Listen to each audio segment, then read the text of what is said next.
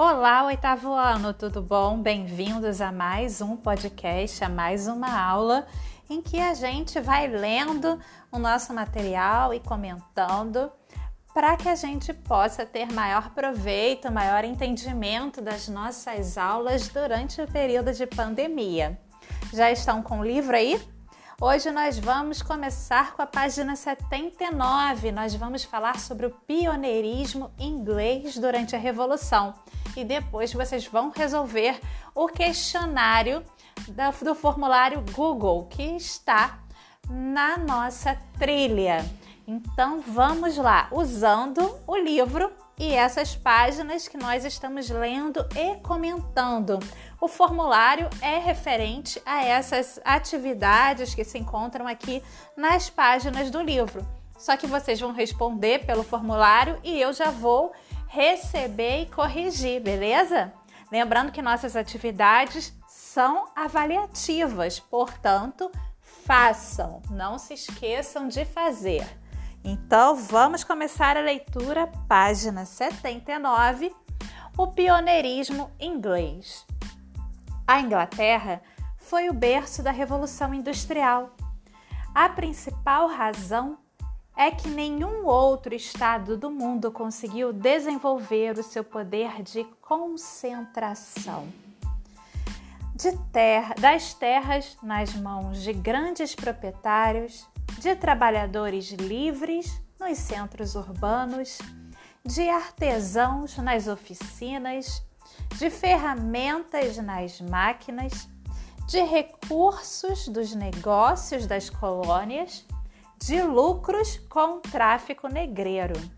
Então vamos começar a falar sobre cada um desses itens aí.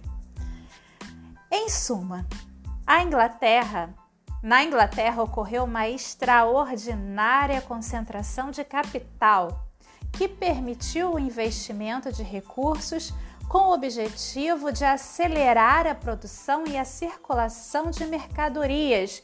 Quando é que isso aconteceu, gente? Durante o processo lá das revoluções inglesas, no governo da dinastia Tudor, no governo de Elizabeth I, quando ela permitiu os cercamentos, no governo de Henrique VIII, quando ele tomou os bens da Igreja Católica e redistribuiu as terras para a nobreza, e no governo dos Stuart, que incentivaram também a manufatura. Elizabeth também incentivou muito a manufatura e incentivou muito a como é que eu vou dizer? A construção naval e a marinha mercante inglesa. E foi durante o governo de Elizabeth I que a Inglaterra conseguiu as primeiras colônias na América e que começou o processo de colonização. Então, a Inglaterra conseguiu essa concentração de capital, de investimentos, uma burguesia forte, com o objetivo de produção e de aceleração nessa produção e de circulação de mercadorias entre a Inglaterra e a sua colônia na América e também nos outros países da Europa. Lembra do bloqueio continental que Napoleão queria ferrar a Inglaterra? Porque a Inglaterra fazia negócios com todo o continente europeu? Então, Vamos lá, continuando a leitura. De um lado, a Revolução Industrial significou a transição da manufatura para a maquinofatura. No lugar de ferramentas, passou-se a utilizar máquinas no processo produtivo. De outro, a habilidade do trabalhador tornou-se secundária. As máquinas tornaram-se cada vez mais potentes e sofisticadas. Elas exigiam vapor, carvão, eletricidade, derivados de petróleo. Então, gente, a revolução industrial vai significar uma transição, né, da manufatura, que é quando os artesãos eles se uniam numa oficina para produzir mais, para a maquinofatura, quando é, as ferramentas deixam de ser utilizadas para serem utilizadas máquinas.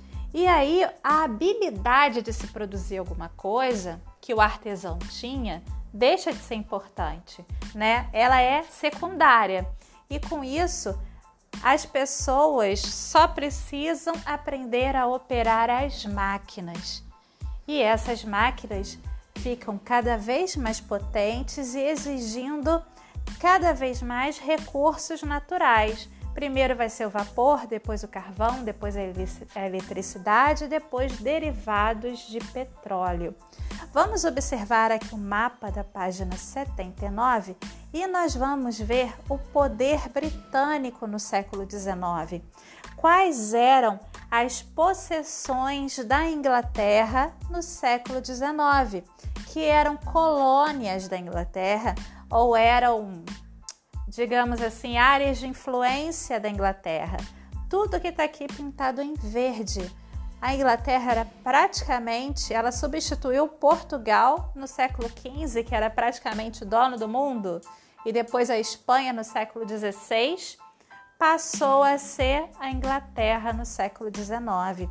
Então ela tinha possessões no continente americano, os Estados Unidos já tinha se tornado independente no final do século XVIII, então ela tinha como possessão ainda o Canadá na América, tinha Guiana inglesa aqui no, na América do Sul, tinha vários territórios na África, bastante território na Ásia e toda a Austrália, bastante ilhas na Oceania.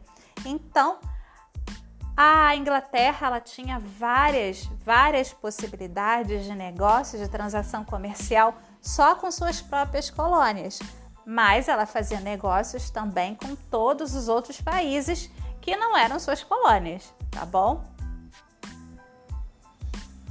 Virando a página, vamos para a página 80.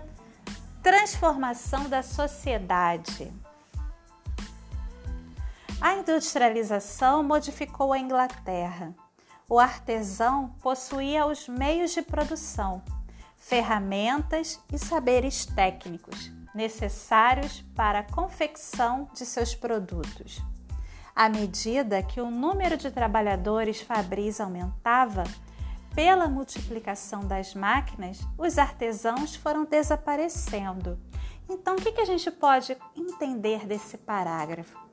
Antigamente, antes da Revolução Industrial, quem produzia os bens de consumo era o artesão. E aí, entre trabalho artesanal, a gente coloca todas as profissões técnicas, por exemplo. Porque tudo que é uma profissão técnica, que exige que a pessoa tenha saber técnico de realizar tudo, por exemplo, a marcenaria, é, uma é um trabalho artesanal. Quando hoje a gente fala de artesão, na sua cabeça vai vir só atividades de artísticas ou habilidades de fazer cerâmica, joias, bijuterias, telas artísticas, mas não.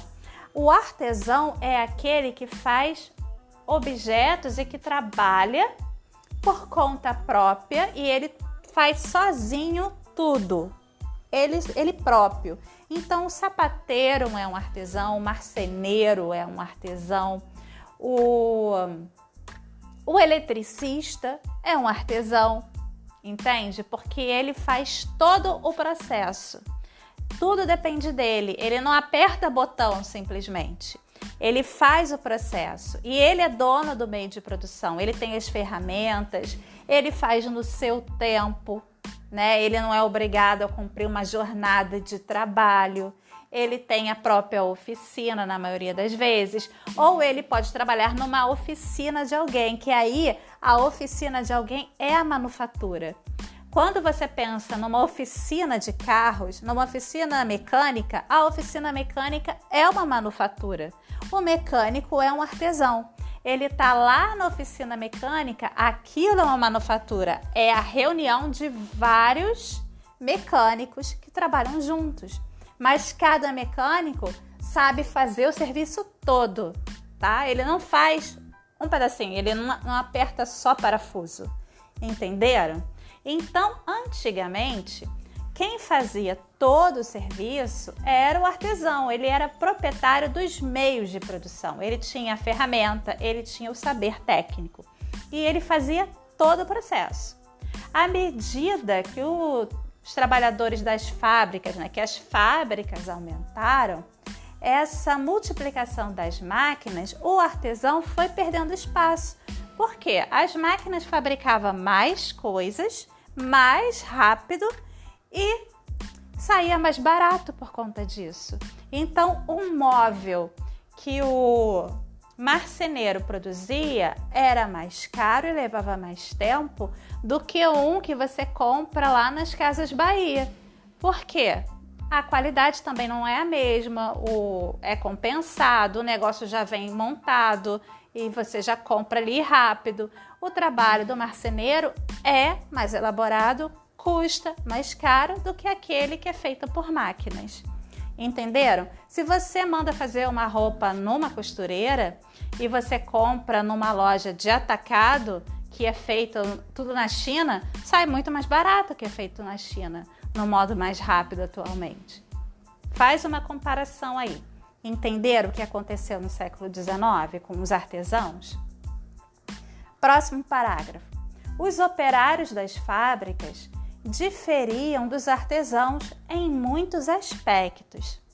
Geralmente eram recém-chegados às áreas de áreas agrícolas e não possuíam qualquer habilidade artesanal. Muitas vezes vinham para as fábricas sozinhos e assim permaneciam até poderem sustentar a família na cidade. Ou eram homens e mulheres solteiros, que não encontravam emprego como criados ou agricultores nas vizinhanças de seus lares. Ingressavam rapidamente em indústrias em desenvolvimento onde eram comuns as longas jornadas de trabalho, às vezes de 15 horas. Viviam com frequência em moradias abarrotadas de gente, em condições miseráveis. Então vamos falar dos operários. O operário era normalmente aquele que foi expulso das terras porque não encontrou mais trabalho nas terras. Esse processo de cercamento na Inglaterra expulsou muita gente do campo para as cidades. E essas pessoas eram agricultores e não tinham habilidades, não eram artesãos. Então, o que elas iriam fazer para sobreviver? Acabavam indo trabalhar como operários e, como eles não tinham nenhuma habilidade, eles eram uma mão de obra barata, aceitavam qualquer coisa. E lá nessas fábricas eles eram explorados né? Eles trabalhavam às vezes 15 horas por dia, porque o patrão, nessa época, não existiam leis trabalhistas. As pessoas ficavam ali presas no ambiente da fábrica, eles ganhavam por hora de trabalho, só que as pessoas não tinham consciência de quantas horas elas trabalhavam, porque elas não podiam saber as horas, só a fábrica que dizia a hora. Então, tocava uma sirene, um apito que avisava que era hora de começar a trabalhar e tocava um apito que dizia que era a hora do fim do trabalho. E isso podia durar 15, 16 horas. As pessoas não podiam usar relógio. Só quem tinha relógio era o patrão ou o gerente que tomava conta do trabalho das pessoas. Esses homens e mulheres solteiros viviam amontoados, incômodos, e eles, na verdade, não tinham tempo, na verdade, nem para dormir, porque se trabalhavam 15, 16 horas até chegar no lugar aonde eles dormiam, mal tinham tempo de comer alguma coisa, dormir e logo depois tinha que levantar para poder trabalhar na fábrica. Então, na fábrica, eles basicamente faziam movimentos repetitivos, algo que eles não sabiam nem o que estavam fazendo, mas que era algo que não precisava ter muito conhecimento para se fazer. Entenderam? E eles ganhavam salários miseráveis, viviam em condições miseráveis, muito precárias. E a maioria não conseguia mesmo sustentar a família, não conseguia né, reunir a família, enfim Eram condições muito tristes de vida. Vamos continuar aqui a leitura. Os operários sobreviviam em regime de privações. O que, que são privações? Falta de itens necessários à vida. Eles ganhavam muito pouco, eles dormiam muito pouco, eles se alimentavam muito mal. As horas, hoje em dia a gente tem hora, as pessoas têm hora de almoço, né, quando trabalham. Tem hora de descanso, é determinado oito horas de trabalho no máximo. Quando a pessoa ela ultrapassa esse horário, ela ganha hora extra e ela tem folga no final de semana. Nessa época não tinha nada disso. As pessoas trabalhavam, como eu já disse, até 16 horas, não tinha folga no final de semana, não tinha férias e não tinha horário de almoço. E até se a pessoa parasse para ir ao banheiro, ela era descontada. Qualquer paradinha era descontada. Então as pessoas tinham que comer. Levavam uma marmita e às vezes era um mingau porque não tinha dinheiro. As pessoas comiam bem mal e comiam em cima das máquinas mesmo para não parar de trabalhar. As mulheres grávidas trabalhavam, às vezes davam à luz aos próprios filhos dentro da fábrica, porque não podia parar de trabalhar e levava os bebês para dentro das fábricas as crianças já começavam a trabalhar na fábrica junto com as mães, porque realmente não tinha condições e o salário era muito miserável. Mulheres ganhavam muito menos do que os homens, crianças ganhavam menos ainda do que mulheres e homens e eram explorados.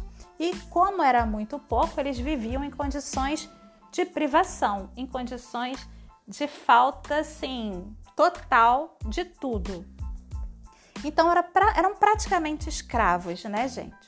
Trabalhavam com 20 a 100 outros empregados, voltando à leitura. Trabalhavam com 20 a 100 outros empregados e tinham pouco contato com seus patrões. Eles nem viam os patrões. Além disso, havia os capatazes, esse que eu falei que controlava as horas, que controlava se ia ao banheiro, se controlava quanto tempo a pessoa se ausentava, se parava para comer contratados para fazê-los trabalhar duramente e com eficiência. Tá vendo? Era quase uma escravidão. Assim, sua relação com o ambiente da cidade era pequena, pois passavam a maior parte do tempo nas fábricas. Essas pessoas, elas iam para a cidade, mas nem conheciam a cidade, porque elas passavam o dia inteiro dentro da fábrica. Elas não viam o sol. Simplesmente elas entravam na fábrica antes do sol nascer e saíam da fábrica já era tarde da noite, então eles não viam sol. Muita gente ficava doente por falta de pegar sol, por falta da alimentação, que era ruim, por falta de nutrientes, como eu já disse, por falta de oxigenação, porque ficava naquele ambiente fechado, por toda a situação insalubre. Agora vamos falar do trabalho das mulheres e das crianças. O trabalho de mulheres e crianças. Mulheres e crianças partilhavam com os homens as terríveis e longas jornadas de 14 e 18 horas de trabalho diárias. Não havia garantias contra acidentes de trabalho, indenização ou pagamento dos dias parados por doenças mulheres e crianças eram ainda mais exploradas, ganhavam menos que os homens adultos, trabalhando em trabalhando igual número de horas. As lutas agregavam homens e mulheres, e elas também foram vítimas de repressão. Comemora-se o Dia Internacional da Mulher em 8 de março, porque nessa data, em 1857, as operárias da indústria têxtil de Nova York fizeram uma marcha pela cidade protestando e reivindicando melhores salários, redução da jornada para 12 horas e melhores condições de higiene. Foram violentamente reprimidas pela polícia. No sé... meio século depois, no mesmo dia, 8 de março de 1908, na mesma cidade, Nova York, operárias saíram às ruas denunciando as mesmas condições indignas de trabalho e reivindicando também uma legislação que protegesse o trabalho do menor e a participação da mulher na vida pública. Então, gente, para a gente ter uma ideia, e aí fica uma reflexão para o final da nossa aula de como todos os direitos que nós temos hoje, né, os direitos de proteção à criança, de proibição do trabalho infantil, né, a luta das mulheres até hoje por igualdade, né, a luta dos trabalhadores por seus direitos, que foram conquistados de forma bastante dura ao longo de muitos, ao longo de pelo menos aí 200 anos de luta mostra para gente que nenhum direito nos é concedido sem luta, sem reivindicação.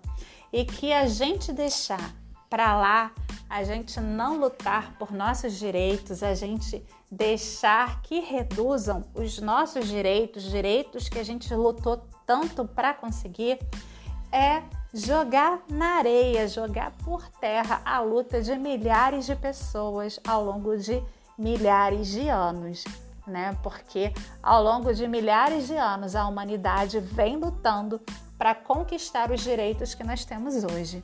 Né? A Revolução Francesa é um exemplo disso.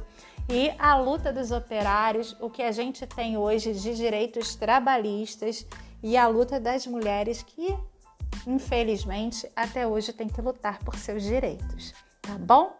Então, fica essa reflexão. Façam as atividades no Google Formulário e até a nossa próxima aula. Um beijo para vocês e tchau, tchau!